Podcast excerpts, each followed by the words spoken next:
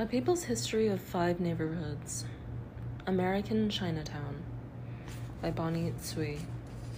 Introduction Personal Geography Some people unpack when they first arrive in a city. Me, I look for Chinatown.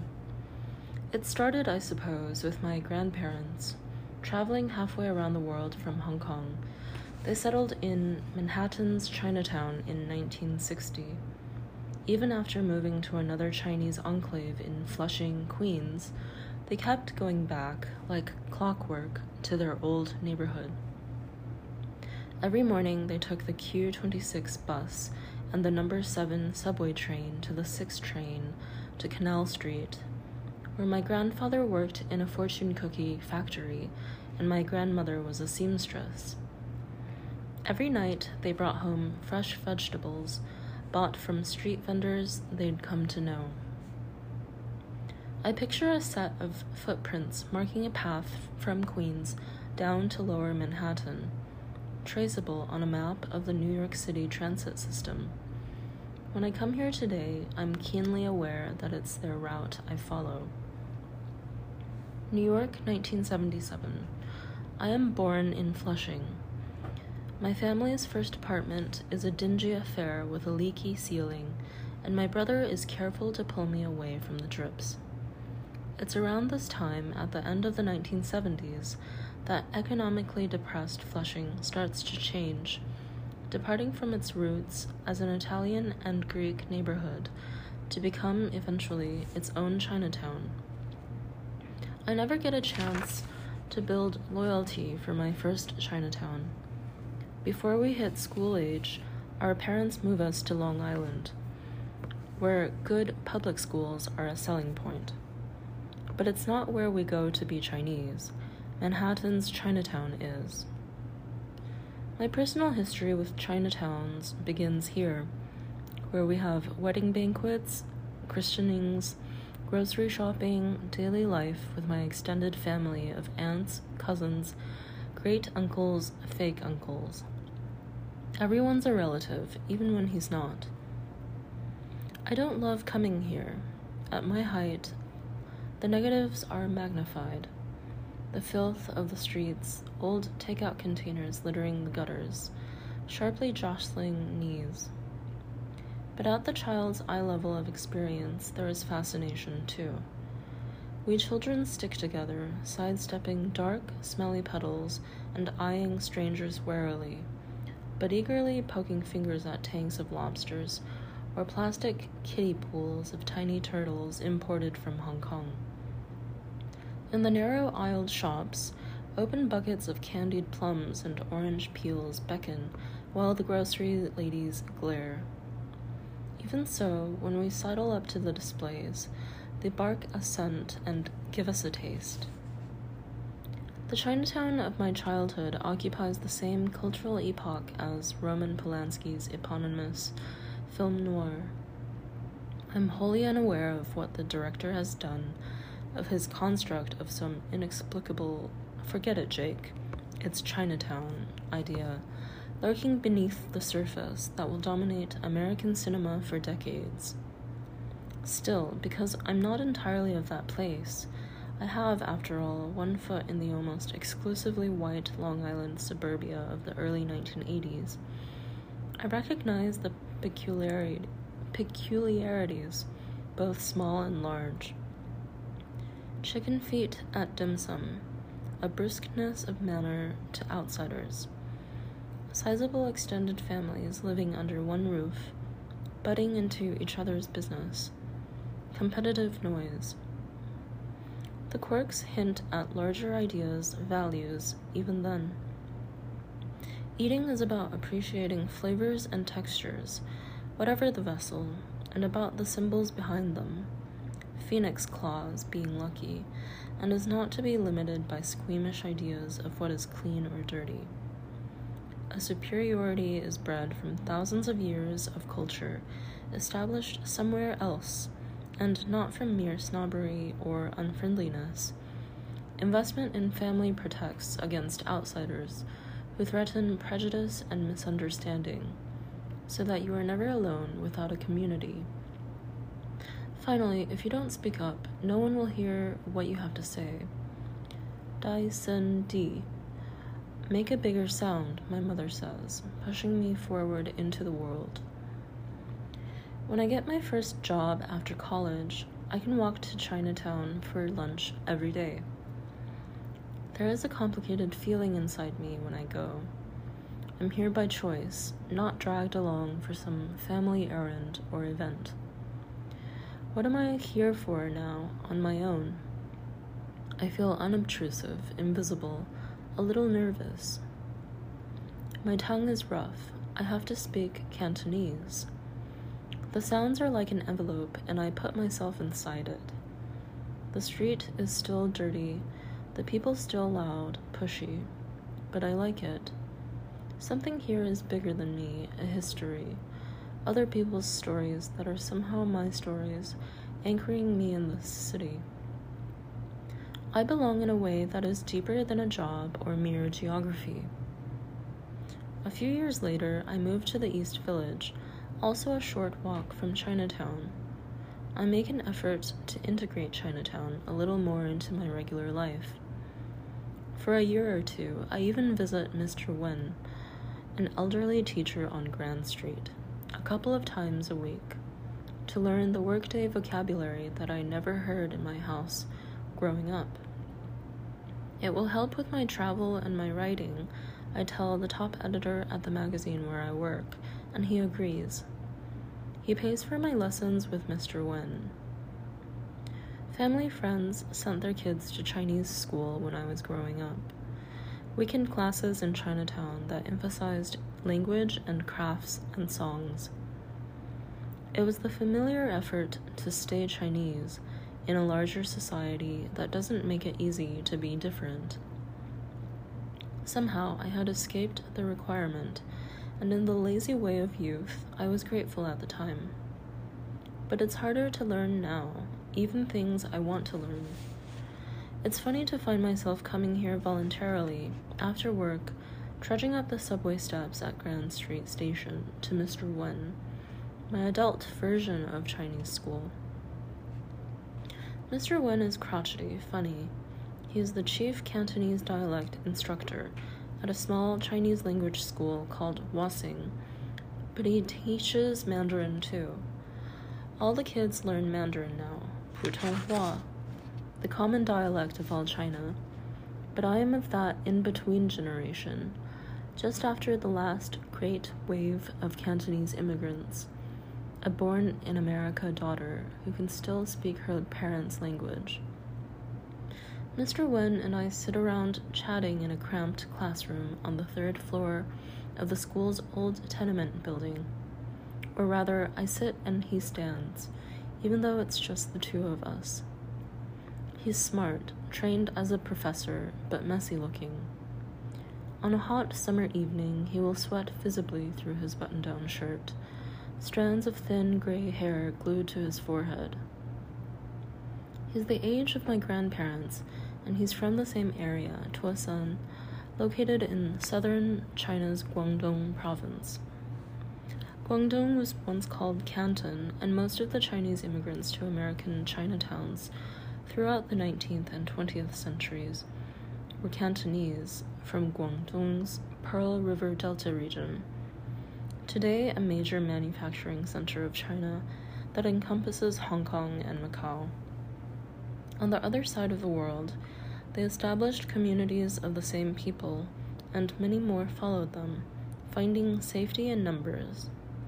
They were the trendsetters of their time. Mr. Wen is nothing like my Gong Gong, my mother's father, but I think of the two of them together anyway. Mr. Wen talks a lot more than my grandfather, who is quiet and stoic. Translucent, my father calls him, referring. Oh, translucent, my father calls him, referring to his pale skin, threaded delicately with thin blue veins. But he could have been talking about the impression my Gong Gong leaves, which is often faint hard to discern, an effort to pin down. I never know what my Gong Gong is thinking. Perhaps that's why I feel such affection for Mr. Wen, who is the opposite, Oration is his gift. He steamrolls on, trying to get me to write Chinese. Why don't you want to learn characters? He asks me, drawing on the board. It makes it easier to learn new words. I'm too old for that, I say.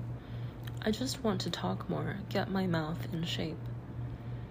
Learn some travel vocabulary so I can ask questions about the Chinese destinations I profile. His method of teaching is unlike that of any other language teacher I've known.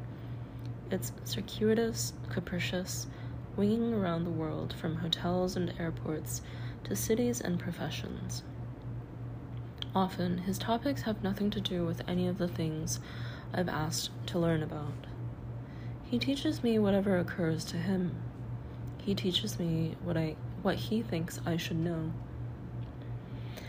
Eventually, somewhat reluctant to leave New York but in need of a change of pace, I move across the country. I am surprised to find unfamiliarity in its oldest Chinatown in San Francisco. Its main street feels empty for the first time I visit, in the middle of the day. Shops seem to be closed, and I can't find a steamed bun to save my life. A couple of Chinese grandmothers come toward me. As they pass, I realize that they are speaking English, and their accents born and bred American, not Chinese. And I wonder what makes a Chinatown? San Francisco, 2003. Things happen in this Chinatown that I've never seen before. On my way to dinner one evening, I hear the familiar honking whine of a fire engine. I turn, expecting to see prototypical white male firefighters hanging out of the truck. Instead, I see an all Chinese fire crew, with a stocky young Chinese woman in command steering the back of the engine as it careens up Kearny Street and disappears around the corner. The age of this Chinatown, the country's oldest, has earned it a place of respect in the hierarchy of American Chinatowns. I find that the San Francisco Fire Department even teaches fire safety classes in Cantonese to benefit the Chinatown community.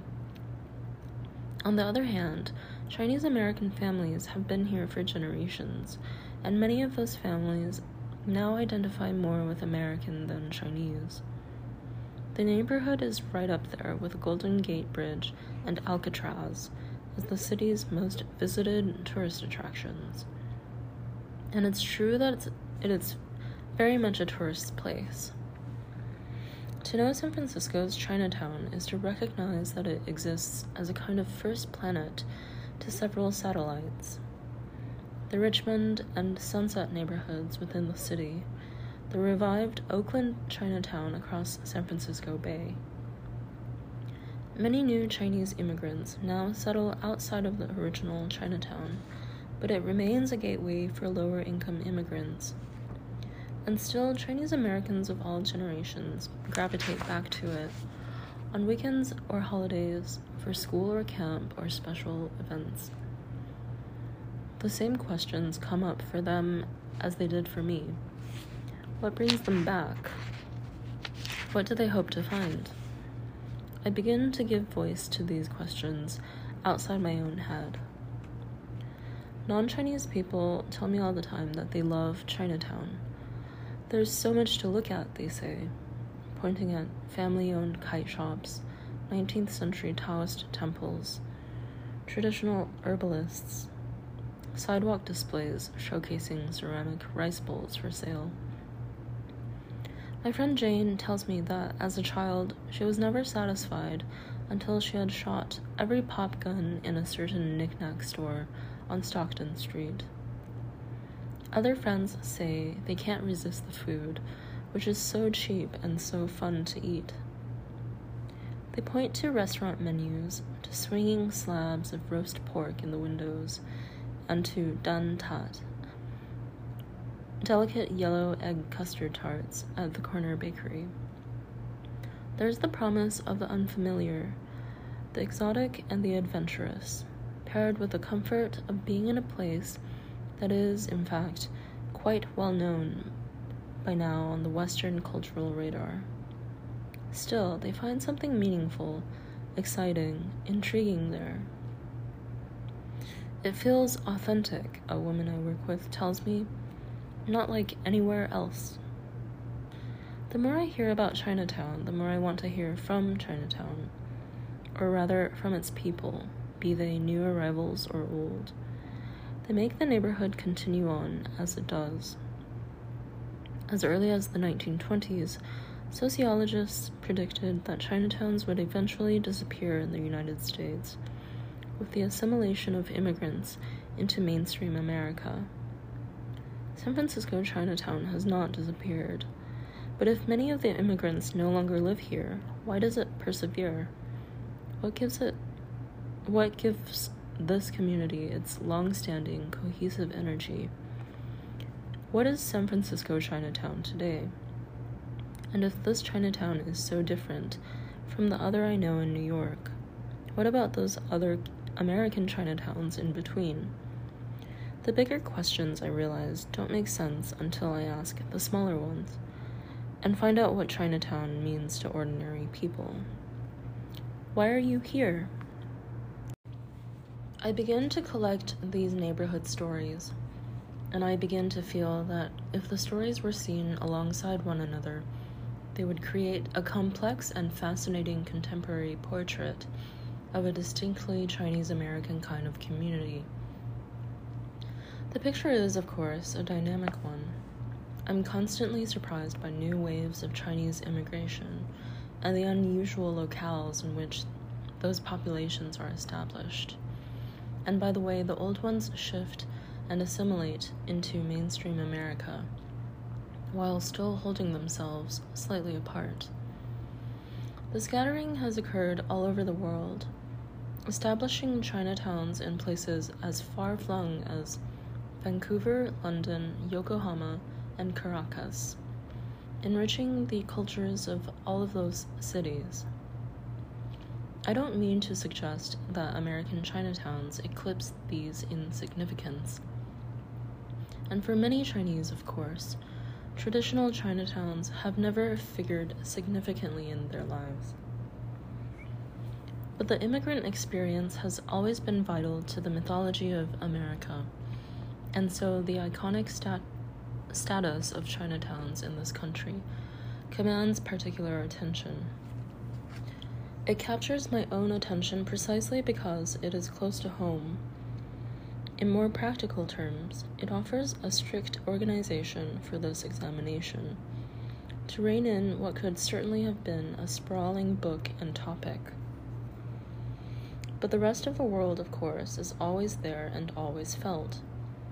It's because of the current global focus on China and its diaspora that I am ever more intrigued by the roots and lively, little known details of prominent American Chinatowns. In these places, Chinatowns have grown, changed, and thrived, exerting influence beyond their borders. I begin my work on this book in San Francisco's Chinatown. It seems right to start here. It's the oldest of the prominent American Chinatowns still in existence, and it's where I live now. In investigating what made San Francisco's Chinatown so distinctive, I get to know my adopted city more intimately. I come to appreciate the Bay Area as the ancestral home of Chinese America. The Chinese called San Francisco Dai Big Port or First Port. It was through this gateway that tens of thousands of Chinese came during the gold rush, looking for Gum Sam or Gold Mountain and railroad boom times when China suffered from famine, war, and natural disaster and its people were welcomed to the western frontier as cheap labor. That welcome didn't last long. Racism quickly built up to the exclusion acts that rescinded that invitation. But the deep roots of a community were already established. In a republic that was constantly renewing itself with new immigrant pools, xenophobia moved rapid fire from one group to the next. In this way, American xenophobia was the first force to shape the first port's Chinatown. The 1906 earthquake, which remade Chinatown and the city itself, marked the point at which the community began to take charge of its own image through the shaping of its skyline. It was perhaps the first time an American Chinatown did this so explicitly, but certainly not the last. The building of self image is a compelling and enduring theme resonating through the Chinatowns included here. It continues in the modern day with youth leaders who seize the opportunity to show and tell their own Chinatown stories to San Francisco's tourists, and with today's new immigrants who struggle to find their voice in the gilded ghetto. They come face to face with the paradox that is Chinatown a vibrant, jam packed community that speaks their language, but also an insular home that makes it harder to communicate within with the larger world outside. Back in New York's Chinatown, I find I can't escape my family history there. As in San Francisco, I explore the neighborhood with an eye to different generations and their stories observing the circumstances and geographies that have made the community unique. On streets I had walked a thousand times, the historic main street of Mott, quiet, crooked Doyers, busy East Broadway. I tried to slow down and see them anew. This being New York, I track the biggest economies in Chinatown, talking to predominantly female labor organizers for the ubiquitous garment trade, and trace the thread of my grandmother's story as a longtime seamstress in several Chinatown garment factories. To find out about the history of ruling family associations, I seek out the unofficial mayor of Chinatown, the current president of the Chinese Consolidated Benevolent Association, what was for a century the supreme organization of the Chinese in New York and am startled to learn that in the early 1970s he shared Cookie Machine number 2 with my grandfather in a tiny mom and pop fortune cookie operation in Chatham Square. And when I visit Chinese schools, new and old, including a venerable institution on Mott Street, based out of New York's oldest Catholic church, I end up standing at the spot where I was baptized three decades before. And so I incorporate that personal history in my travels through Chinatown. It becomes inevitable that I embrace the idea of a city within a city. That, as big as New York is, and as large as its Chinese population has grown to be, spreading out across the boroughs, the still small world of Chinatown is where everyone knows somebody and chances are that somebody knows you. Over time, it has found itself inextricably tied to the ups and downs of the city outside. Chinatown became something the city needed, in good ways and bad. In Los Angeles, I find a close knit Chinatown community that was also uniquely necessary to the larger city. Indeed, it was wed to Hollywood at an early age. The movies shaped Chinatown in surprising ways, and not just through their representations of the Chinese on celluloid. Those who saw it happen tell me that Hollywood had more of a hand in the actual creation of the Chinatown of the 1930s than most people know. In this Chinatown, reality and fiction came together to shape not only how America pictured Chinese and Orientals in the world but also to shape the construction of the physical place in which LA's Chinese resided.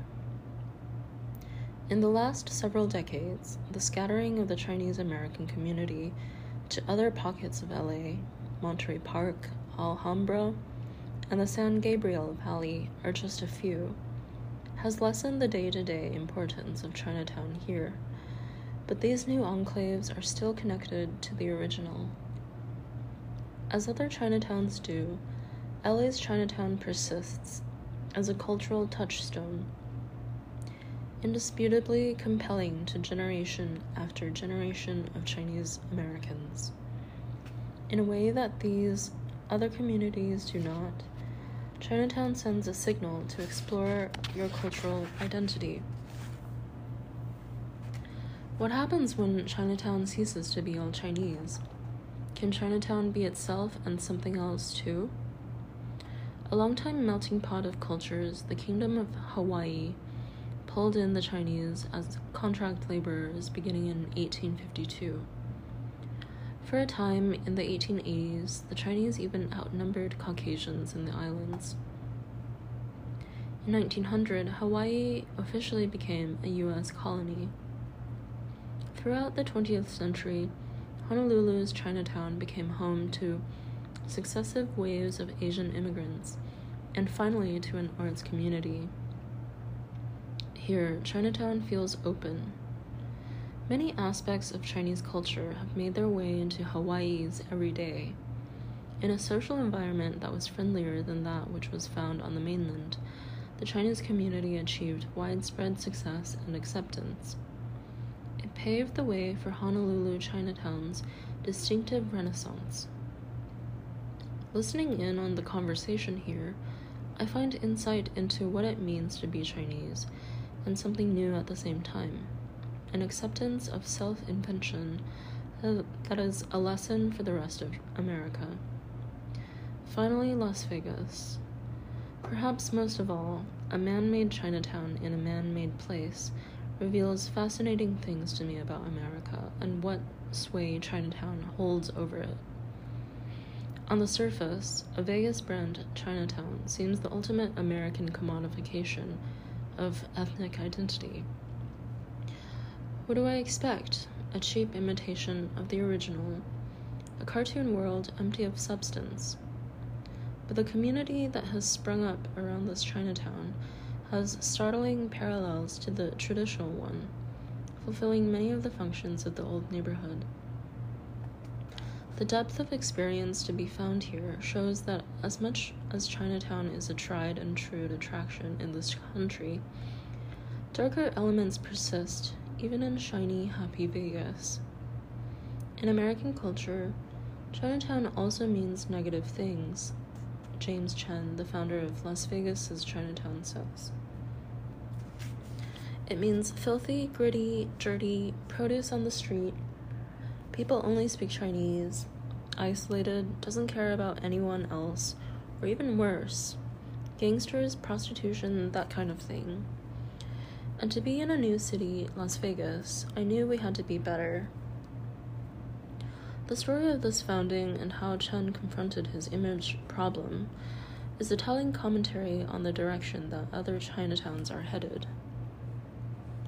I could say that my nostalgia for the past is what spurs me to seek out Chinatown wherever I go, but I think that's only part of it. I don't go there for the same reasons my grandparents did. I grew up around the fringes of the neighborhood, and the insularity and the security of their community never existed for me. They sought out Chinatown for the comfort of a place where people still spoke the same language they did, where they could simply feel at ease. In a still strange country, it was a sort of homecoming. Hong Kong and China were places I would travel to, not from. Though it's nice every once in a while to hear Cantonese and eat food that I know well rice porridge and egg custard when I want to be reminded of my mom, soy sauce chicken when I want to be reminded of my grandfather. My fascination with Chinatowns has more to do with being able to see how other Chinese communities integrate into their larger surrounding communities. By looking at the distinctive American Chinatowns of New York, San Francisco, Los Angeles, and Honolulu, fingers of land on the Atlantic and Pacific Oceans, key entry points for multiple generations of Chinese immigrants to the United States, alongside that of Las Vegas, I find unlikely intersections of the new and familiar. Chinatowns, of, as we have known them, are captivating places to explore. By digging deeper into a group of iconic Chinatowns in important cities across the United States, we get a sharper, more profound sense of immigrant experiences that are specific to place. As we take a look at several different generations in each, we also find out what it is that prevails in culture and tradition across the diaspora. And in examining diverse stories that include those of a newer, unusual Chinese enclave in Las Vegas, we create a moving picture of a population we that has always flourished in community form. Of course, these are not the only stories, nor are they meant to be wholly representative of every Chinatown. Rather, they are simply points of view, compelling ones that show us new ways of seeing the Chinese in America today. Part 1 The Oldest, San Francisco.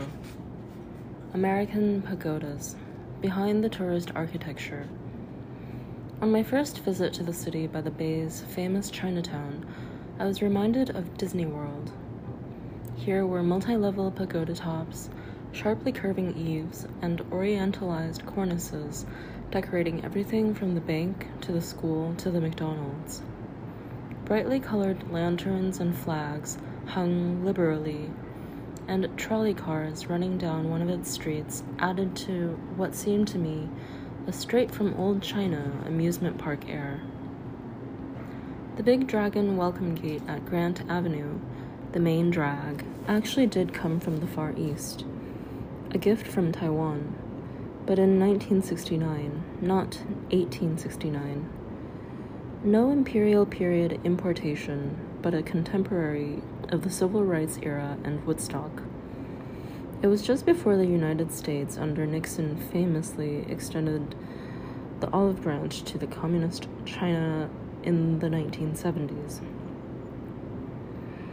Acknowledging their political position that there was only one China and that Taiwan was part of that state. But most of Chinatown comprised of immigrants with memories of escaping the communist takeover of China to come to the United States in the first place remained loyal to the nationalist government that had fled to and remained in Taiwan. It was in that era that my father himself first came to San Francisco's Chinatown from Hong Kong in 1968. The trip was his first to America, indeed, his first experience with an American Chinatown. And when I ask him what he remembers, about that time, he says it was the neighborhood's distinctively old look that struck him most. He wondered how Chinatown, in a supposedly modern America, could seem even older than the oldest parts of Hong Kong's historic Kowloon district. Shouldn't an American Chinatown be ultra urban, with the tall buildings and gleaming metropolitan feel of his home's, city's, commercial center? Instead, it was ornamented with a kind of Chinese flourishes that hadn't been used in China for decades. Plus, it looked run down, crowded, and dirty. What was it, he wondered, that kept the Chinese neighborhood from looking like all the rest of San Francisco? The same small, high density buildings, jumble of sidewalk stalls, and xenophilic streetscapes that my father saw as a new immigrant in 1968 are what we have come to know as characteristic of San Francisco's iconic Chinatown. But dig into its history and you'll find that the authentic Chinese look is a fabricated one. Its self stylization actually begun only a century ago, when the 1906 earthquake leveled the original Chinatown and presented an opportunity for city developers to force the relocation of the Chinese American community and claim the valuable real estate that the neighborhood occupied. Let us have no more Chinatowns in our cities, read the Oakland Inquirer on April 23, 1906, five days after the quake hit. It wasn't until this point that the Chinatown familiar to us came to take shape. The oriental city of veritable fairy palaces was a conscious east meets west attempt by Chinese merchants to change the community's image from that of a vice filled slum and ensure its continuing survival as, in part, an attractive tourist draw. The reading of the physical attributes of this Chinatown, the nation's oldest, can tell us surprising things about its history. In the same year of my father's arrival, Chinatown residents were rebelling against the neighborhood establishment for promoting tourism while neglecting social reforms that would benefit the community. The exoticization that saved the neighborhood in the past became fuel for protest. In black and white photos of a 1968 Chinatown demonstration, young radicals rejected the old guard with signs that lampooned a dated way of thinking. Keep Grant Ave narrow, dirty, and quaint for tourists. Looking for an exotic place to live? Come join our community. Rats, overcrowding, poverty, roaches. Preserve Chinatown's uniqueness, highest TB rates, no unions, the most suicides, lowest wages. When I began to look into the his- into the story behind the neighborhood's deliberate tourist architecture and the social currents that led to its subsequent renewal, everyone I asked about it in this Chinatown and outside of it pointed to Philip P. Choy. Phil Choy is an old timer. Born in Chinatown in 1926 and raised there, he is an architect and historian who, along with fellow Chinese American studies pioneer Him Mark Lai, taught the first college level Chinese American history course in the country in 1969 the reading of the Chinatown skyline to determine what it could reveal about the people's history within the district was also a perspective of his innovation. Many academics operate at some remove from their subjects, but Choy's connection is intensely personal. Throughout his lifetime, he has been a conscious observer of the sweeping changes that have happened in the neighborhood where he grew up.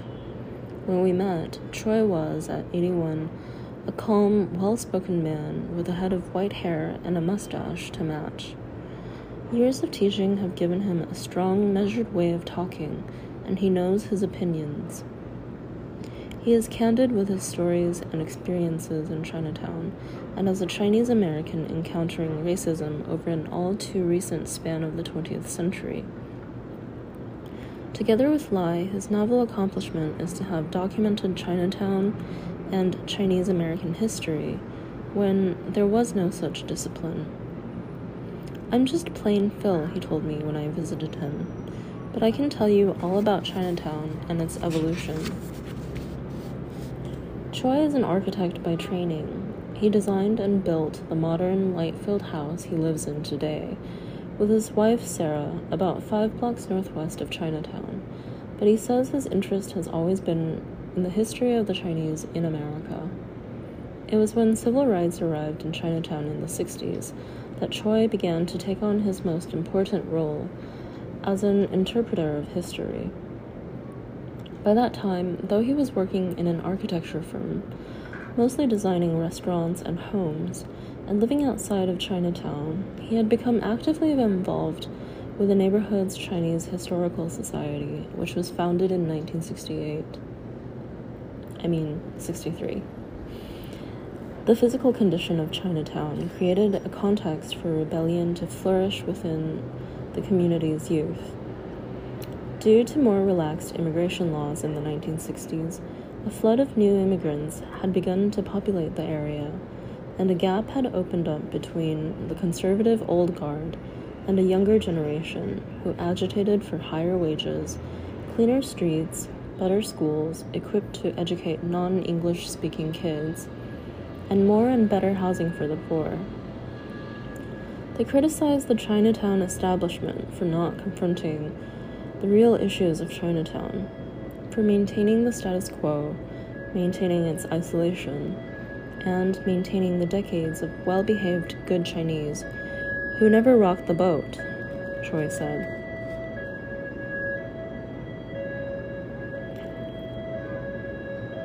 The conservative elements who ran the community for so long, looked upon these young people as rabble rousers who were bringing disgrace to Chinatown. Like the rest of the nation, Chinatown was burning for change, and it was 1968, the year of Chinatown protest, when my father observed a blighted, dilapidated neighborhood. That students at San Francisco State College, now San Francisco State University, drew national attention by staging the Third World Student Strike in support of establishing an ethnic studies program there. A vacuum of knowledge about the ethnic community became painfully apparent when San Francisco State came calling in the wake of the student strike to ask if anyone at the Historical Society would want to teach a class. Choy and Mark Lai realized that they knew things no one else knew about. For me, it was a moment of enlightenment, Choy said. We would help give the students information and a good dose of history, because up until that point, nobody really knew how much, nobody really knew much about the background of the Chinese in America. They held classes back to back.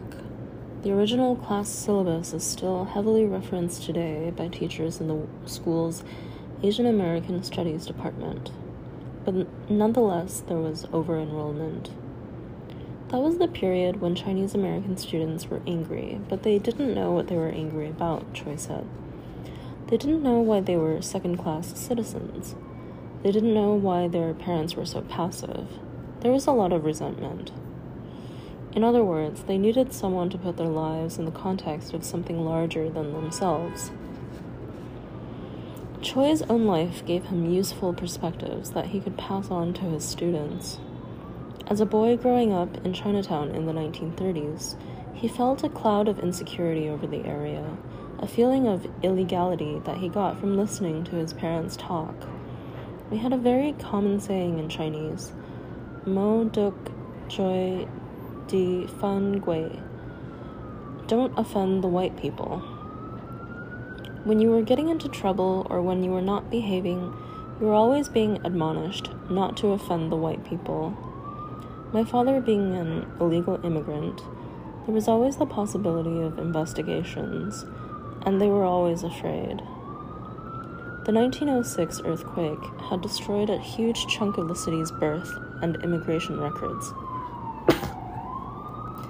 Like hundreds, perhaps thousands, of other paper sons, Choy's father had come into the United States by purchasing false American birth documents. After the quake, Chinese already in the United States could claim citizenship, and they could also claim children born in China as American citizens.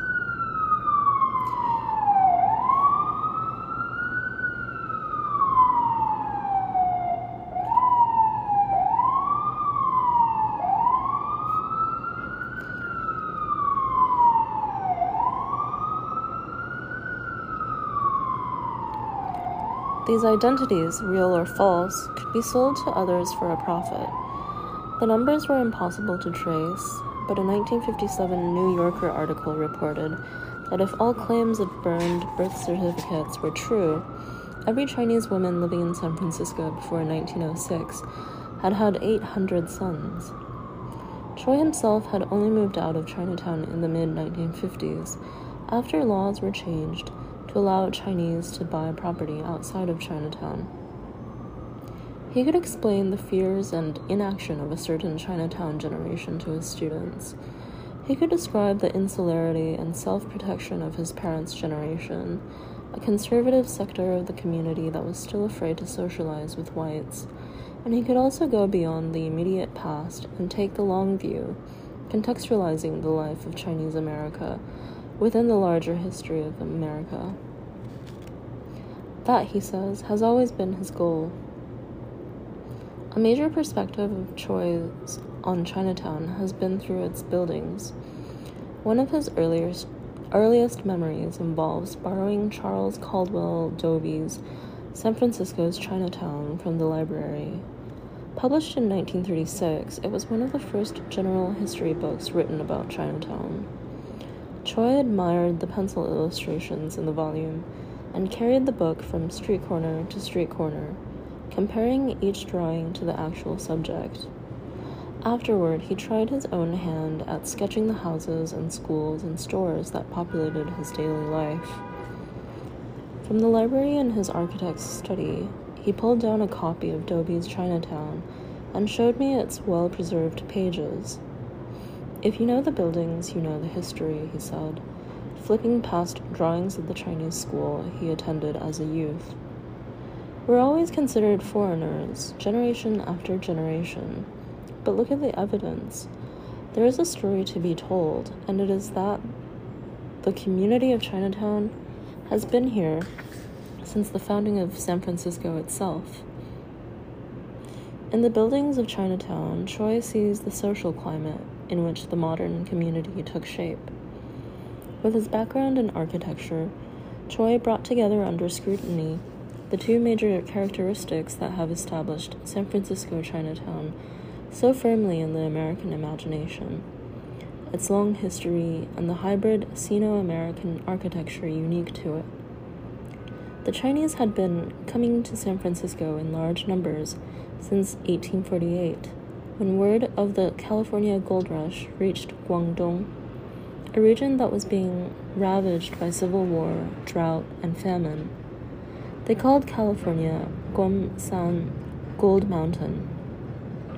In the following decades, Chinese immigrants, mostly Cantonese male peasants from the countryside, settled in the United States by the thousands to build the railroad and to work as farmers. By 1870, there were about 63,000 Chinese in America, more than three quarters of them in California. Many had formed powerful family and business associations to protect their interests and help newcomers settle into the country. Despite these facts, Choy has written, visitors to Chinatown today continue to see Chinatown as an unassimilated foreign community where traditional culture and architecture dominate and are mere transplants from China. In their haste to view Chinatown as an exotic oasis, Choy says, most fail to understand the true history of the community that is bound up in its buildings. I only have to think back to my most recent visit to Chinatown. Cameras clicking on every block, slow walking tourists showing a pervasive fascination with the colorful, festive atmosphere, to see his point. Hundreds of thousands of visitors come to Chinatown every year seeking authenticity and cultural flavor. As Choy has written, these exotics take on a different meaning upon the discovery that the appearance of Chinatown today is due in large part to Chinese merchants who, after the 1906 earthquake, paid white architects to come up with an oriental look that would be appealing and acceptable to a general public that had come to view the Chinese with racist eyes. In his telling of Chinatown, Choy first points to the fact that Chinatown before the quake had a largely Western appearance. Consult pre 1906 drawings, photos, and literature, he says, and brick houses and Italianate Victorian facades and balconies dominate. When I researched old images of San Francisco Chinatown, I found street scenes of wood shingled residences with awnings, cobbled streets, and horse drawn carriages discernibly Chinese only in decorative signs and details. After white residents moved out of Chinatown in favor of newer, more affluent neighborhoods in San Francisco, the Chinese occupied their vacated buildings. Architecturally, Chinatown of the latter 19th century was a typical American frontier settlement, only with Chinese characters. But even before the earthquake, Choy says, Many of the Chinese wanted to change their image.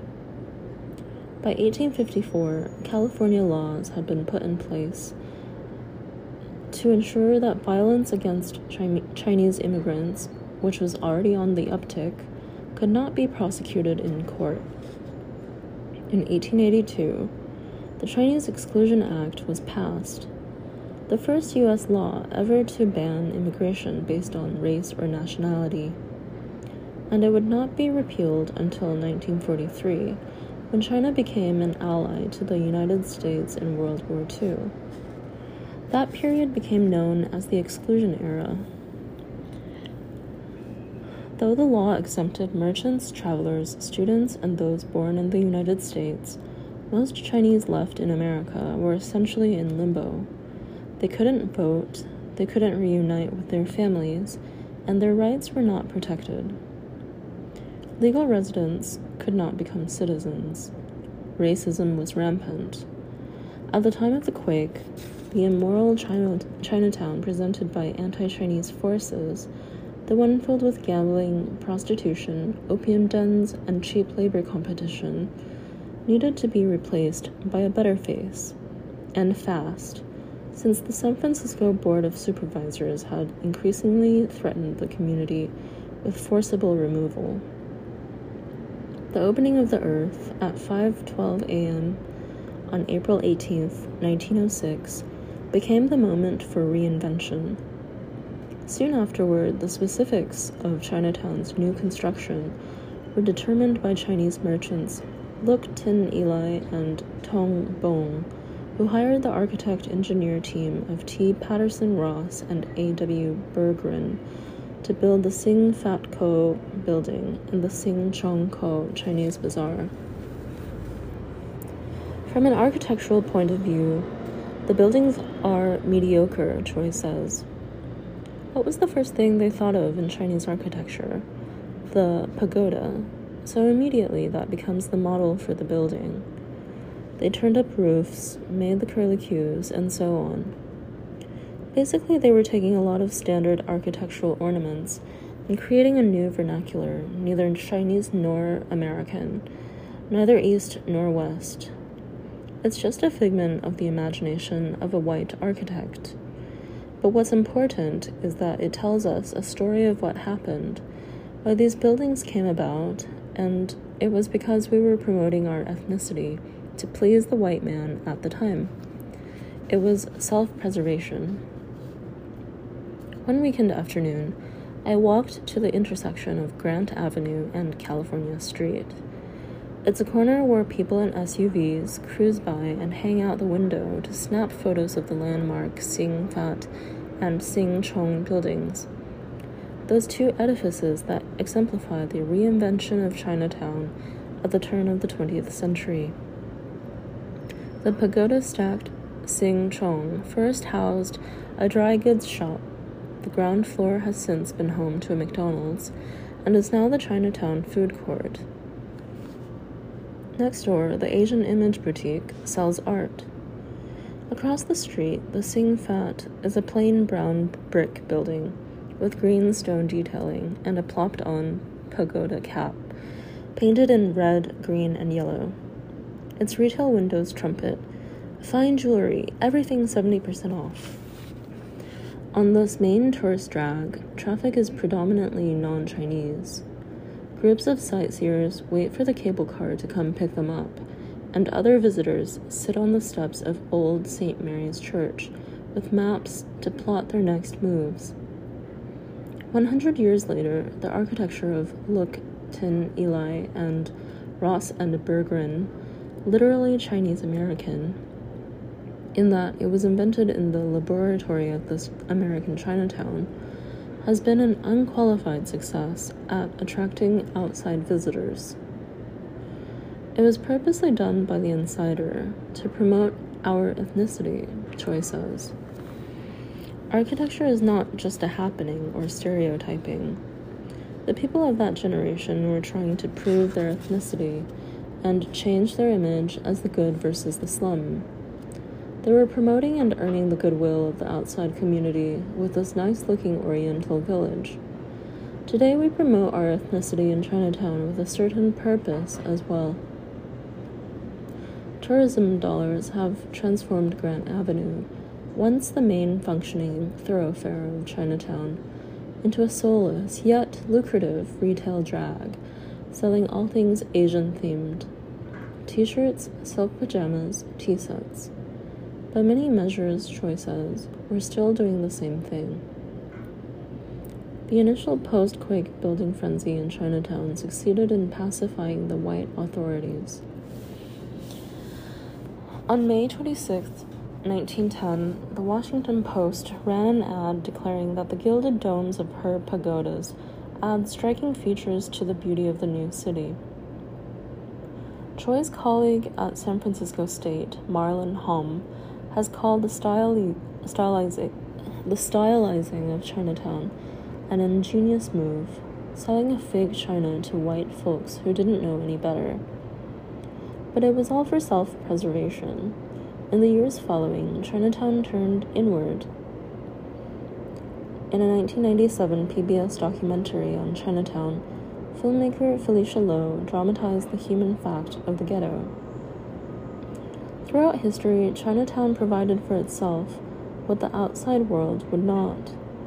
By the 1930s, an entire parallel community had grown in the dozen square blocks of Chinatown, with its own schools, hospital, nightclubs, and marching bands.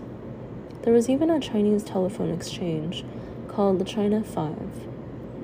In the 30s and 40s, benevolent and family associations continued to add more chinoiserie, and renowned architect Julia Morgan built the Clay Street YWCA with inspiration from Chinese forms.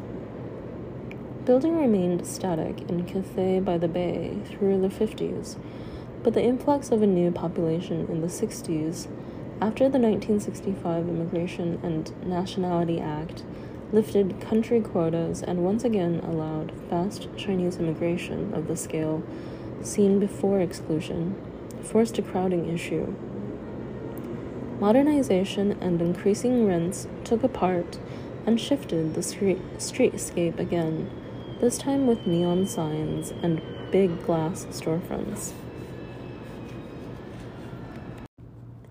When I asked Choi why he thought it was important to know that the Chinatown skyline was created not by accident but by design, he was silent for a long minute.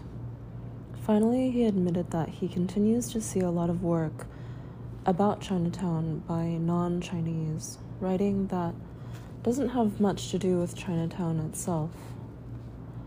Most concentrated on the symbolism of design features, he says, not the building themselves or the history thereof.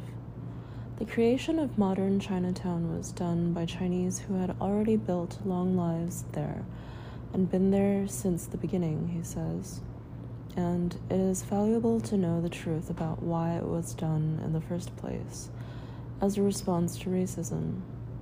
The feeling he had growing up was that the Chinese stay in the United States was not a welcome one.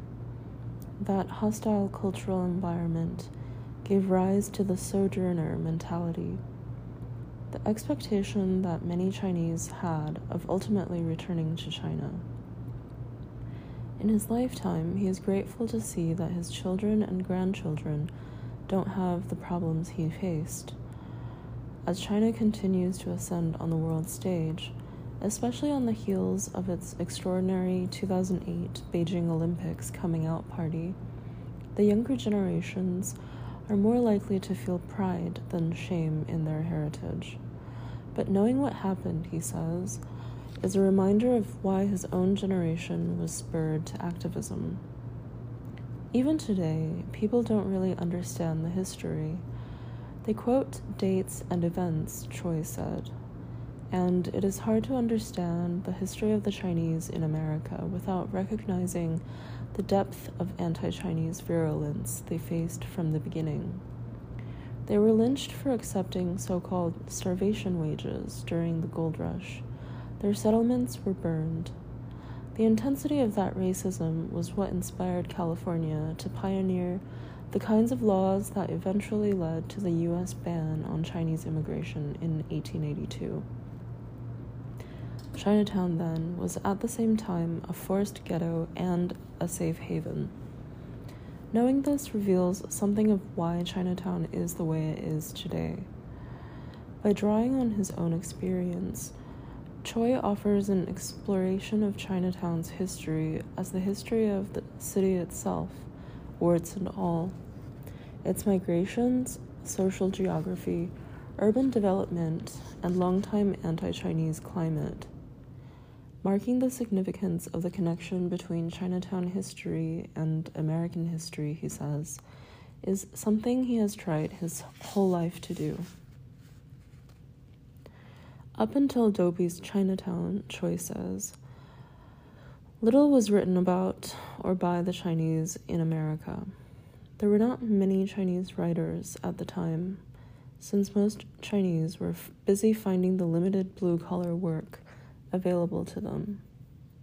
Since the ethnic awakening of the 1960s, however, there are countless histories, plays, and novels by Chinese Americans concerning their experiences. Choy's childhood friend and co teacher, Him Mark Lai, went on to build an unrivaled personal archive of papers relating to Chinese American history. His soon to be digitized collection is particularly noted for Chinese language media published in America. The modern wave can certainly be attributed in part to Lai and Phil Choy's academic efforts to shape the discipline of Chinese American studies as it exists today. Choy has been retired from formal architectural practice for about 10 years, but he continues to write and curate exhibitions for the Chinese Historical Society. A permanent gallery in the museum there is named for him. On a large work table in his study at home, Choy was finishing a book on the history of the Chinese in Sacramento. One of the photos in the manuscript was of his grandfather's meat market shop, where Choy himself once worked. I'm an accomplished butcher, you know, he said with a smile. I can break up a beef into all of its parts. Throughout his sunlit home, the walls and tables showcase an impressive array of art, including several works by Juan Miró, illustrations by a favorite contemporary American artist. While taking me on a tour of his collection, Choy assured me that he doesn't just collect things that are Chinese, and jade miniatures. There are also 19th century engravings of political cartoons depicting the Chinese in America. His 1994 book, The Coming Man, written with Marlon Hom and Lorraine Dong, is a detailed survey of this collection and the era's visual consideration of Chinese immigrants. Upstairs, a family gallery features old portraits, sittings of his parents, and more recent photos of his three children and five grandchildren. He has come far from Chinatown, but he has not forgotten it. Choy's work in Chinatown still preoccupies him. In 1986, a proposal he worked on for landmark preservation of Chinatown as a historic district was rejected by the city. But I was actually a little bit relieved, Choi said. Many preservationists are of a mind to arrest an historic district in terms of the buildings. They think of it as a museum. Therefore, you can't change or touch anything. While Chinatown is still living, it's still growing and progressing, and it has a lot of needs. So you can't all of a sudden stop it and make it stand still. The tension between the city's concept of historical preservation and his own, he said, is something I have grappled with for a long time. In modern day Chinatown, the skyline continues to figure significantly into the survival of the neighborhood. Zoning has restricted high rise development, and according to local historian Judy Yung, after 30 community organizations that rose out of the youth activism of the 1970s and 1980s now address the economic and social needs of Chinatown. It was after another big earthquake in 1989 when Norman Fong, a prominent community leader and a director of the nonprofit Chinatown Community Development Center, or CCDC, was asked by a popular Hong Kong magazine if he thought Chinatown was going to disappear. What, in light of thriving neighborhoods like Oakland Chinatown and satellite Chinatowns, like the Richmond and the Sunset, made this Chinatown any different? What makes it different is the history, Fong said decisively when he related the story to me. This is Heartland Asian America. People feel a connection with this community, and in fact, it increases their identification as Chinese American. As long as people care, Chinatown is going to be around. Recently, Fong came up with the idea to affix bronze plates in the shape of monkey paw prints around Chinatown's newly improved alleyways as a way to track family legacies in the neighborhood. Different families, including Fong's own, have bought plates to honor their heritage and roots here. The paw prints are a physical expression of pride, in many ways, a reclamation of the physical space of Chinatown from tourists for residents. Norman Fong says that he shares Phil Choy's passion for the history of their neighborhood. But he also emphasizes that they both think it is the low income immigrants who actually live here that deserve the highest priority. To accommodate these residents, the skyline needs to shift again.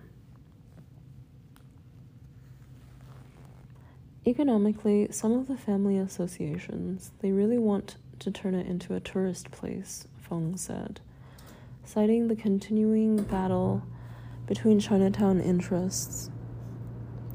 More restaurants, more offices. They think we don't need this poor housing here. We should get rid of it all and do all high rises. But even though the housing is so crappy, even though the people are real poor, we have a jam packed community that adds vitality and life here. What is the uniqueness of Chinatown? Tan Chao, a Chinatown community organizer, asked me. It's the street life. A skyscraper that casts a big shadow on Chinatown's main square has serious consequences for a community that spends most of its time there, he says. Getting developers to defer to how people in the community actually live is not easy but advocates like Chow can draw from the tradition that Phil Choy has set down. Choy agrees that it's the immigrants who keep this place alive. As he is accustomed to doing, he looks both behind and ahead to illustrate his case. As far as the life of Chinatown is concerned, a continuing influx of people will sustain a Chinatown, he says. Your first generation sustains the culture and the habits. Your second generation becomes more affluent, as they move out. Once people stop living there, the fate of Chinatown is to disappear. That was what was happening in the 50s because of the embargo on trade with China, and also people like myself moving out, after all, because we didn't want to raise our children there. It is because of the post 1965 wave of immigration that Chinatown is still vital. But Choy says the conditions are not a choice for those who live there. It is still basically a slum area beyond the facade of some of the festivities and so on. It's kind of ironic. The new immigrants are the ones who are sustaining Chinatown and we want to improve life for them. But if there isn't a continuing influx of the less affluent, then the Chinatown itself becomes merely ornamental. But I asked him, What do you make of the fact that Chinatown still holds deep importance for Chinese Americans, whatever generation they may be? My perspective is that my generation has spent our whole lives trying to get the hell out of there, so I have a different kind of attachment to Chinatown than many of the young kids today, Choy says. It's through our conversations that I understand more fully the reasons each generation has for being here. Chinatown today fulfills two essential needs as a spiritual and historical touchstone for older generations, and as a physical home for new immigrants. I've been involved in the community and its welfare, but certainly not to preserve it as a ghetto. In fact, everything we do is in the hope that the poor will be able to get out of this area, Choy says. The way I want to preserve it is by making a statement that we've been here, using it as evidence, using it as important piece of history. He taps his hand on the table for emphasis. It's not a contradiction. Alleyway Kids How Youth is Reinvigorating the Neighborhood. As I approached Chinatown's Portsmouth Square one afternoon, the ground seemed to vibrate. School groups marched through like trains passing through a station. Kids screamed from the two playgrounds, passing between the sand pit on the square's lower level and the bigger play area on the upper floor. True to this Chinatown's characteristic architecture, even the green and purple play structures have pagoda shaped swish tops. Mothers and babysitters sat together. Local work- office workers ate their lunches in the sun, kicking away pigeons as they chewed. Elderly men clustered around park benches and played brisk games of cards and mahjong while others quietly observed the action from a few feet away, hands folded behind backs with a casual grace. Some seniors made slow loops around the square, greeting familiars. Have you eaten yet? To each visit, they brought their Chinese newspapers and gossip. Everywhere, I saw people clutching red plastic bags containing the day's shopping. From a flagpole in the square, 23 year old Rosa Wong-Chie glanced at the upper level playground. It is one of her self proclaimed favorite places, a diversion that for years occupied the greater part of her childhood summers. She turned and squinted into the sunlight, smiling at me as I joined a group of visitors assembled in front of her. Welcome to Chinatown's living room, she told us. When I first met her, Rosa Wong-Chie was the newly minted coordinator for Chinatown Alleyway Tours, a program in which high school and college kids who grew up in Chinatown launch walking tours around the neighborhood. The general premise of the outings, she told me, is to take guests off the dim sum path and explore the history and modern day life of the San Francisco community through five of its key alleyways. Though she now manages the youth initiatives, Rosa began, just like everyone else, as a high school volunteer.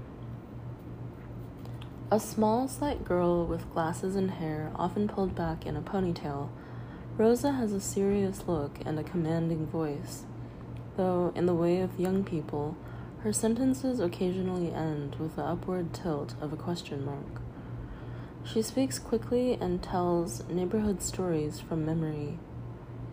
It might not be her own memory, she was, after all, born in 1984, but she draws from a collective memory of Chinatown in a way that is both earnest and encyclopedic. That afternoon, as she walked down a set of stairs to the street level, she kept up a running commentary of some of the key neighborhood stories she has internalized over the years.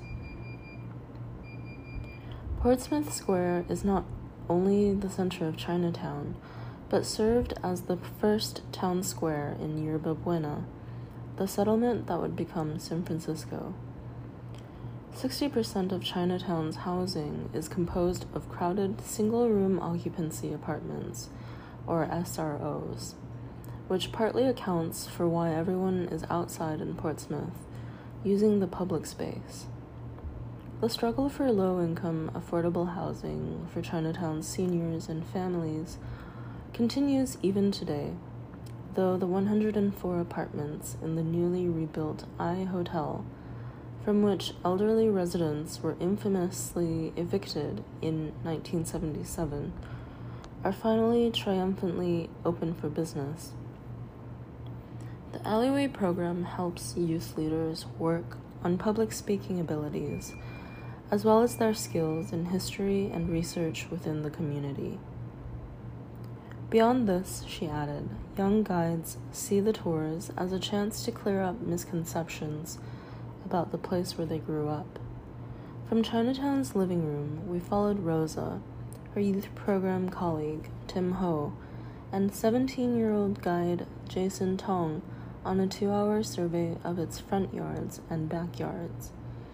The narrow lanes that have long served as shortcuts for neighborhood residents who want to avoid crowds on main thoroughfares like Stockton Street or Grant Avenue. These alleyways are quick routes for both cars and people, Rosa explained, as two delivery vans rolled by her and a mother and child squeezed hurriedly through the remaining space. She pointed out Spofford Alley, the one that contains the cramped SRO apartment in which she grew up. Jason jokingly called it Rose's Alley. Actually, she said, I call it my playground. In many Chinatowns across the United States, youth exodus is the norm. The things that many visitors find unpleasant about Chinatown, its crowded feel, dirty streets, are the same factors that spur residents to leave once they can afford to. Despite its splashy outward facade as a popular tourist destination, San Francisco's Chinatown is a place where, internally, most residents skirt the poverty line this dichotomy makes it what the historian Judy Yung has called a gilded ghetto. Here, the cycle of immigrants is still a revolving door, a constant flow of families moving out and newer immigrant families moving in to take advantage of cheap rents and neighborhood services. Conditions have gotten dramatically better in the last two decades, but some in the community worry that young people who grew up here fail to return and contribute meaningfully to its continuing improvement. That return, they say, is key to the neighborhood's survival. A lot of kids who move out, they will come back to Chinatown because of the cheap food. That's what they always tell me, Rosa says with a laugh. They hang out here either because it's close to their house or because their friends live here or their school is around here, or because they go to Chinese school. Maybe their parents work here. So there are a lot of reasons why they're in Chinatown, but those that have more knowledge and a deeper connection, they're the ones who really incorporate Chinatown into their lives after they grow up. Norman Fong says that very few people have stayed in the neighborhood to do empowerment work. As a boy in the 1960s, Fong ran around with the Chinatown gang. Everybody needed to be a part of a gang then. There was a lot of racism going on that the cops could care less about. He says he has always valued young people. I valued myself as a youth, even when society didn't really value youth. I've always felt that youth power was not really respected or understood, especially in the Asian community where reverence for seniors is very important. A short, stocky fireball of a man with shaggy hair, he still seems to be a big kid himself, despite his age. At the time we met, he was 55. He has become, if not a father figure, then a big, a sort of big brother figure to kids in the community. A minister in the San Francisco Presbytery for more than 25 years, Fong also serves as a parish associate for the Presbyterian Church of Chinatown. Many people in Chinatown address him as Rev. He founded CCDC's Adopt an Alleyway, or AAA, read as AAA, youth project in 1991 to jumpstart the 30 year old organization's youth based initiatives. Previously, had, he had been in charge of the youth program at Cameron House, a Chinatown community organization that was originally founded in 1874 as a Christian mission home for Chinese women and girls. To satisfy the demands of a mostly male Chinatown population during the exclusion era, thousands of Chinese women and girls were smuggled into San Francisco. AAA began with a group of eight high school kids and Fong who asked them what they wanted to change in the neighborhood. I said, This is your turf, Fong told me. This is your home, too, no matter where you live now. Chinatown is the birthplace of Asian America. Tell me what you don't like about it and what should be better. And they kind of focused on the alleyways. They said, Alleyways stink really bad. The city doesn't take care of them. When Fong called San Francisco's Department of Public Works, he was appalled to find that the city still had not integrated Chinatown's alleyways into its plans for maintenance and sanitation. This was the 90s, Fong said, shaking his head at the memory. And here we were, still getting screwed. Push the garbage to Sacramento Street, they told him, or push it to Washington or another one of the main streets, and then we'll pick, pick it up. Since cars drove through them all the time, the alleys were not really private lanes, in which case the responsibility for cleanup would have fallen on the landlords. But the DPW foisted responsibility on the landlords anyway, who, similarly negligent, pointed fingers right back. The eight students began doing alleyway patrols every Friday after school, adopting a several block area and dividing it into four regions. They walked the blocks, learned the history, and recorded what they saw. Finally, Fong says they got smart. They invited a local newspaper reporter to walk around with them as they graded the alleyways. The next thing we knew, Chinese TV was coming along with us, and all this press happened, Fong says. Youth get graded by society, they have the right to grade back. That was the principle behind it. The youth group started recruiting Chinese clubs in high schools around the city to come and do alleyway and graffiti cleanups in Chinatown, and the social network continued to grow.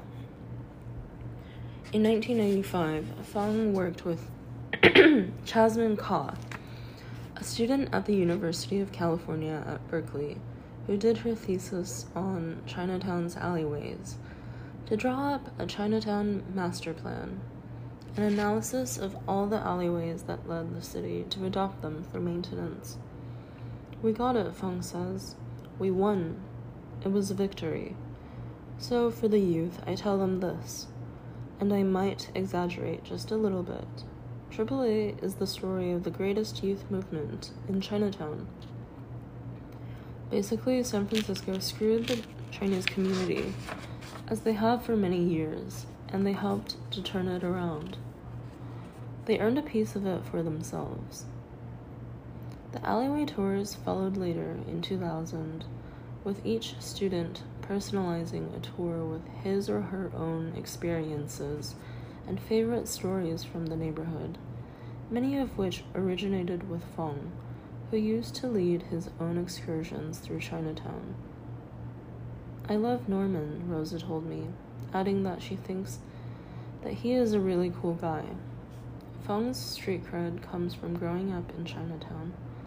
He is a third generation Chinese American whose father came through Angel Island Immigration Station, where many Chinese were infamously detained and deported and his effectiveness clearly stems from a tireless championing of the neighborhood. He is still considered a Chinatown boy. He rarely sleeps.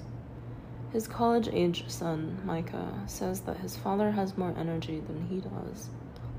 When I asked Rosa why she thinks Norman puts such a premium on keeping the youth engaged in the community, she said it is because he wants to keep Chinatown alive and in good shape for many years to come. I think part of it definitely is definitely because the youth is the future. He always starts out with a story.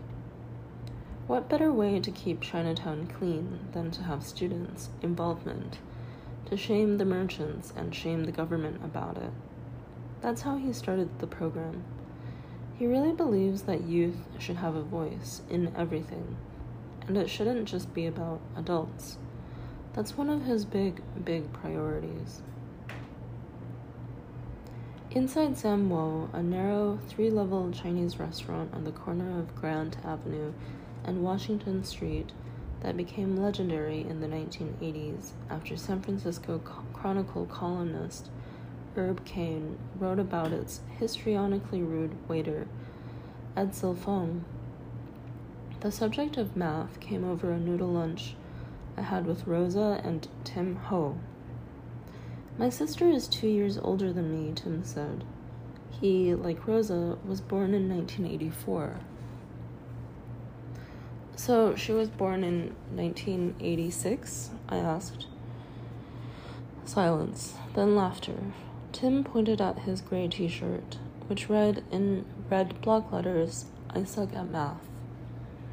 It's our stand to disprove the idea that all Asian Americans are good at math, because the stereotype is that we're all geniuses at it, Tim explained, running a hand through his spiky black hair. We should get you a t shirt too. I was, I admit, strangely flattered. A decade ago, Tim didn't have a particular affinity for Chinatown, despite the fact that it was where he spent all of his time playing basketball and hanging out with his friend. His family lived in an SRO for a few years before moving to the outskirts of the neighborhood but they continued to come back every day. If you only know Chinese, where else are you going to go? Tim asked, playing with his chopsticks. My daycare was at Commodore Stockton, the main Chinatown elementary school, now named Gordon J. Lau, after a local civil rights and community leader, and I hung out at Chinese playground every day. My whole life was here except for high school. At 14, he was neither proud of being Chinese nor ashamed, but it was something that made him feel different from many of his classmates. There was, he says, a sense of dislocation.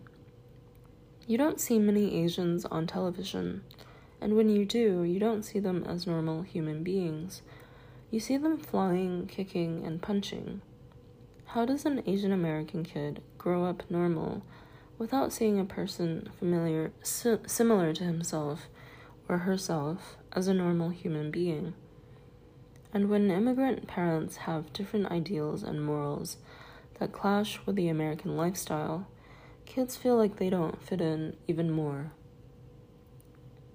These feelings have a compelling echo across the generations. Growing up in this community, you only saw certain things that you were proud of and not proud of, Norman Fong told me. He remembers an era of black power and civil rights organization, and for a long time, a lack of identity and self respect in his own community. Your parents you're not that proud of because they're immigrants or they're not wealthy, so you end up rebelling a lot of different ways. One of the main reasons Tim says that he and Rosa continue to be active in Chinatown, even after graduating from high school and even after their families moved out of the neighborhood, is that they learned about themselves by working in the community. Tim attended a small alternative high school called Wallenberg in the Richmond district an Asian American neighborhood north of Golden Gate Park that is sometimes described as a satellite second Chinatown, albeit a wealthier one. But he credits his education through the youth program in the history and community of Chinatown, for giving his life experience there a real, meaningful t- context. The Chinese kids at Wallenberg from that neighborhood they have a lot more money than me and Rosa, and they never had the need to go to Chinatown for childcare or anything. Their parents owned stores on Clement or somewhere else in the Richmond. They didn't feel the same type of associations for Chinatown that I do, not just for the area, but for the people. A deeper sense of connection, the sense, Tim says, that there is just so much history that could all be forgotten is crucial to getting beyond the physical push and pull of Chinatown. He says his peers at Wallenberg didn't see the point of Chinatown. They felt that it was just a dirty place, too crowded, with a lot of pushing and shoving from grannies and grandpas. It didn't mean anything beyond that to them. For them, it wasn't a real place. Tim and Rose's work in Chinatown has not been without its high points. Tim was an extra in a Spike Lee movie once, Rosa told me proudly. How did the director manage to find him? I asked. It was easy. He asked us to do a tour for him, Tim said, laughing. And when he mentioned that he needed some young people as extras, I told him I might be able to help him out. The waitress brought bowls of steaming noodles and wonton soup, and plates of fried vegetable rolls and curried chicken with rice. The widely sto- told story of Edsel Fong, which made Sam Wo famous citywide, is simply a tourist tale now, one before Rosa and Tim's time. To them, Sam Wo is a good place for cheap noodles a restaurant that's open late and has quiet tables on the third floor. They make their own memories here. In between slurps, Rosa compared the kids Tim described to some of the tourists she sees coming into Chinatown, who think that the neighborhood is just for their benefit. I remember having a tour group and telling them that Chinatown is a mixed community, that the bottom is the commercial the top is the residential. And I pointed out the places where people would go to go into their buildings. And they're like, oh wow, I didn't even know that this is how people live. So people without a sense of connection probably think that Chinatown is just a tourist attraction too. Rosa says that the history of Chinatown makes her proud. Okay, well, some parts of the history make me proud, and some parts make me so mad about society, she said. She laughed at her own intensity. Like the reason why Chinatown existed in the first place is racism. People weren't allowed to leave. It was a ghetto, so the community had to survive on its own. The history taught me to be proud of my own community I think that if people didn't have a sense of pride, then they don't care about the community. I think that's maybe why some of the students that Tim was talking about, and maybe some of my high school peers, don't understand. Some people, even the students living in Chinatown, if they don't get the history themselves, they probably feel the same way. Even if they live here and hang out here, they just see the bad conditions nothing else. The crowdedness, all the negative stuff, and none of the positive. It overshadows the good stuff. That's the reason why my parents moved to Visit- Visitation Valley, a growing Chinese American neighborhood in the southern part of San Francisco. My sister and I were in high school, and I was just about to go to college. They thought that Chinatown was too crowded for us but they come back all the time to go to the bank for groceries because it's cheaper, because everyone can speak Chinese with them. It still matters. Rosa Wong-Chie's experiences living in SROs as a kid have shaped her interest in housing issues in particular. Rosa was a senior at Galileo High School when I first met her, Jane Kim, CCDC's former youth coordinator, told me. The alleyway tours began under Kim's tenure. She wasn't the most outspoken young person. We had a lot of guides who were funny and many who were outgoing. But Rosa has an ability to convey genuineness that people really connect to.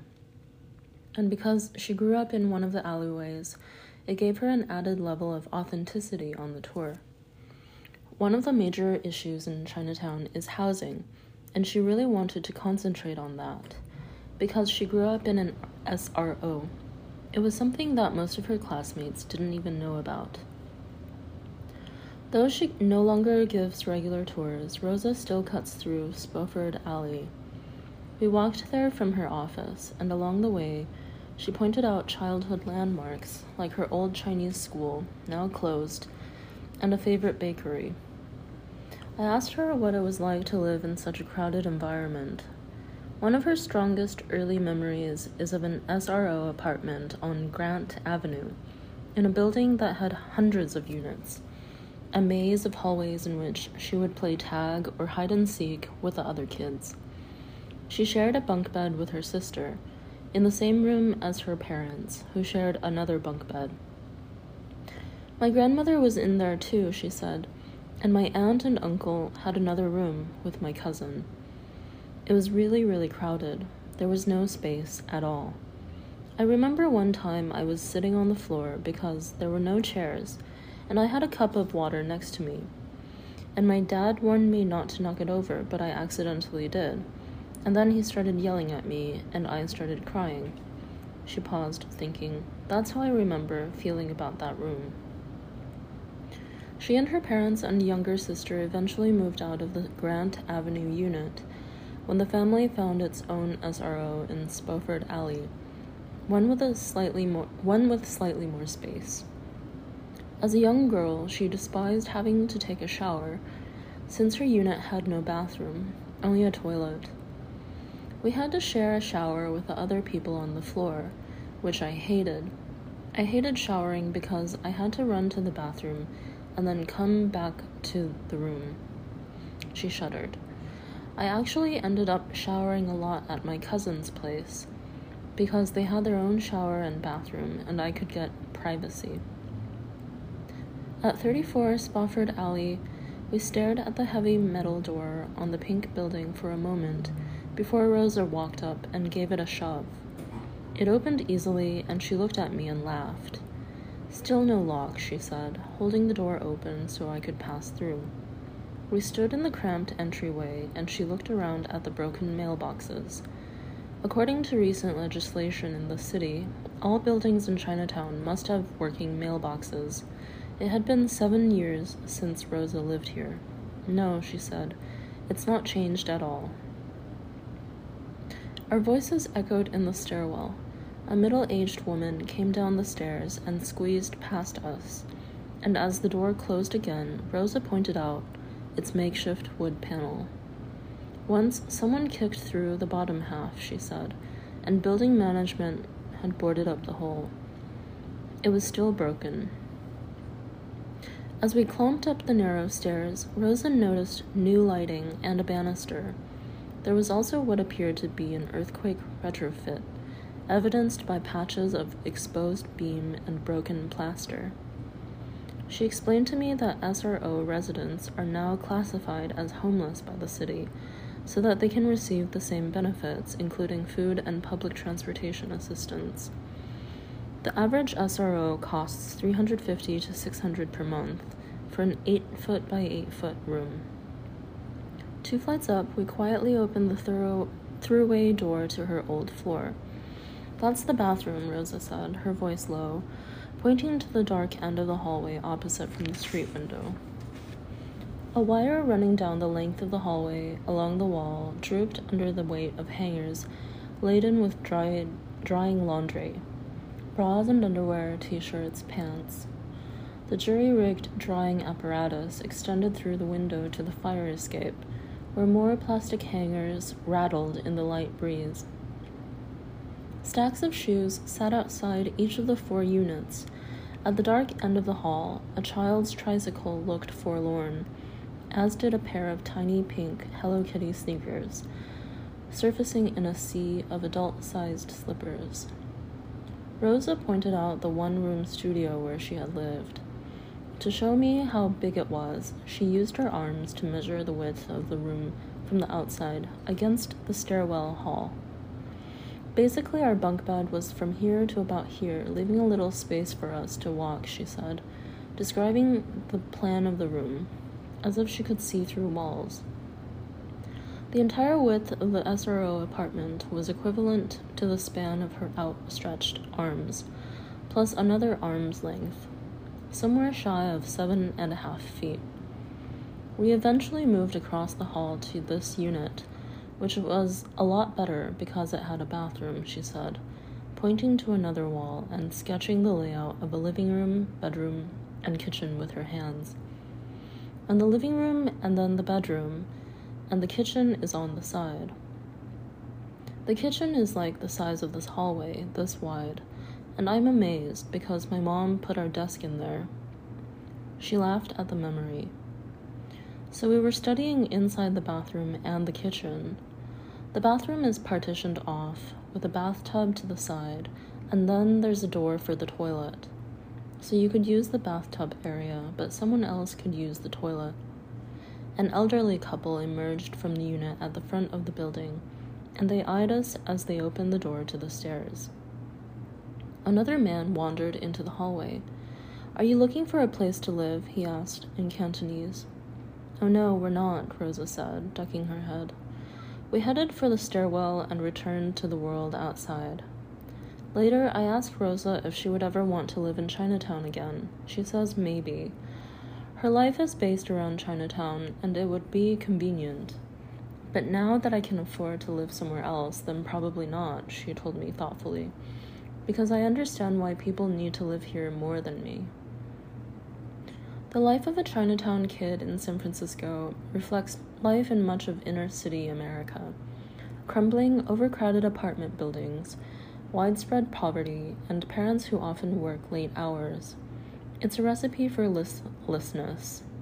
But Chinatown also benefits uniquely from a thriving street life and a neighborhood that is today vastly cleaner and safer than it has been in the past. Like CCDC and Cameron House, many other neighborhood programs try to keep a sense of community alive for young people. Otherwise, there is no need for them to return or be involved and youth is a crucial unifying force for change in this neighborhood.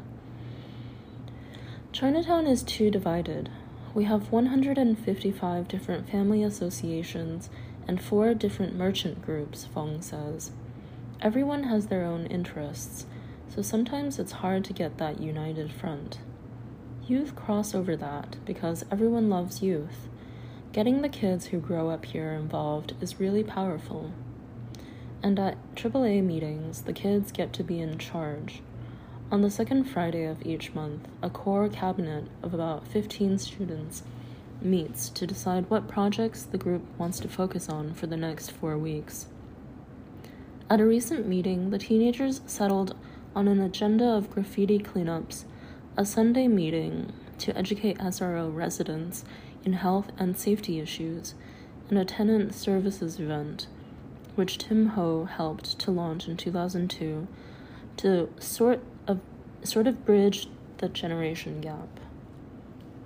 Since many elderly residents in Chinatown are somewhat disconnected from the world, Tim says, the students try to give a different energy to their day. The last time we played bingo, the seniors were very rowdy, Rosa told me. They got really excited about the prizes. We bought them at the 99 cent store, but they loved it.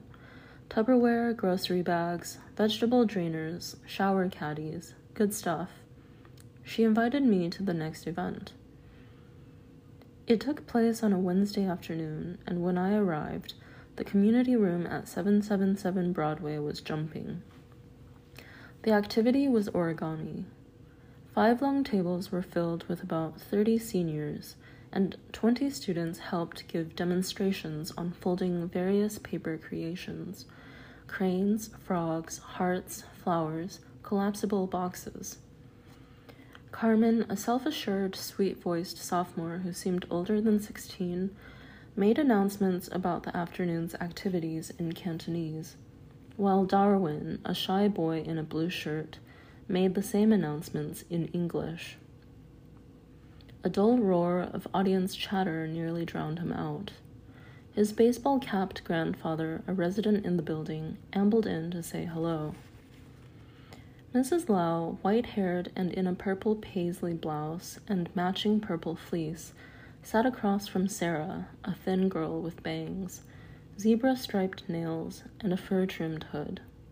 Sarah was new to the program and had not said much that was not directed at her friends Wendy or Angelina. Sarah is my daughter's name, Mr. Mrs. Lau said in Cantonese, beaming. In her hands, she twirled a pink paper lily.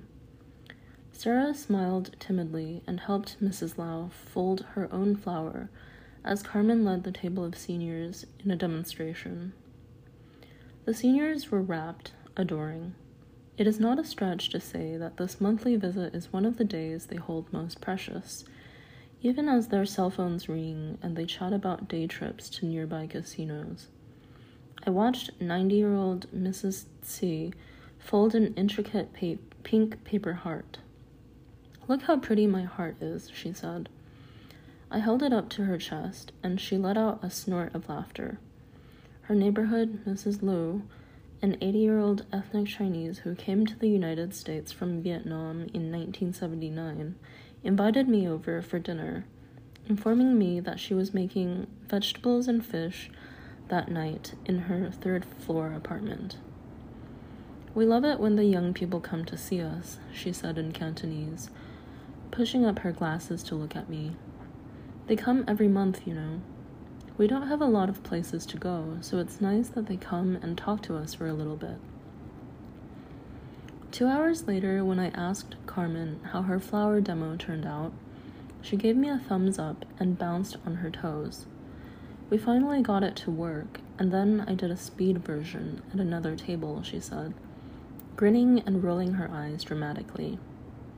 She said she felt bad when all the other tables were littered with origami and we didn't finish even one yet. At the end of the day, the Chinatown kids belong here. This is their community, and they have begun little by little to take ownership of it. Jeffrey, a quick witted boy fluent in Mandarin and English, and jokey in both, practiced his nascent Cantonese with friends. Rosa asked a couple of new students for their email addresses and encouraged them to attend the annual camping retreat so they could get to know the other kids better. It's a lot of fun, you should go. She knows, she said, from past experience. A pod of teenagers clustered over several handheld video games Nintendo DS Lights, which were a cooler version of Game Boy, a boy named Brian explained. They all hooked up wirelessly, as I collected my things, Brian and two girls named Queena and Donna recruited Rosa to join their three player tournament. Okay, okay, one game, she said. She waved at me to go on without her. The transition from newbie Chinatown community leader back to regular Chinatown kid, easily made. Shrieks followed me out the door. Later, Rosa tells me that being in charge of the youth program is still new to her, but the community is not. I don't know what I'll be doing later on, but I think it will always come back to Chinatown, she says, pointing to the neighborhood as her anchor. Kind of like Norman, he's always here.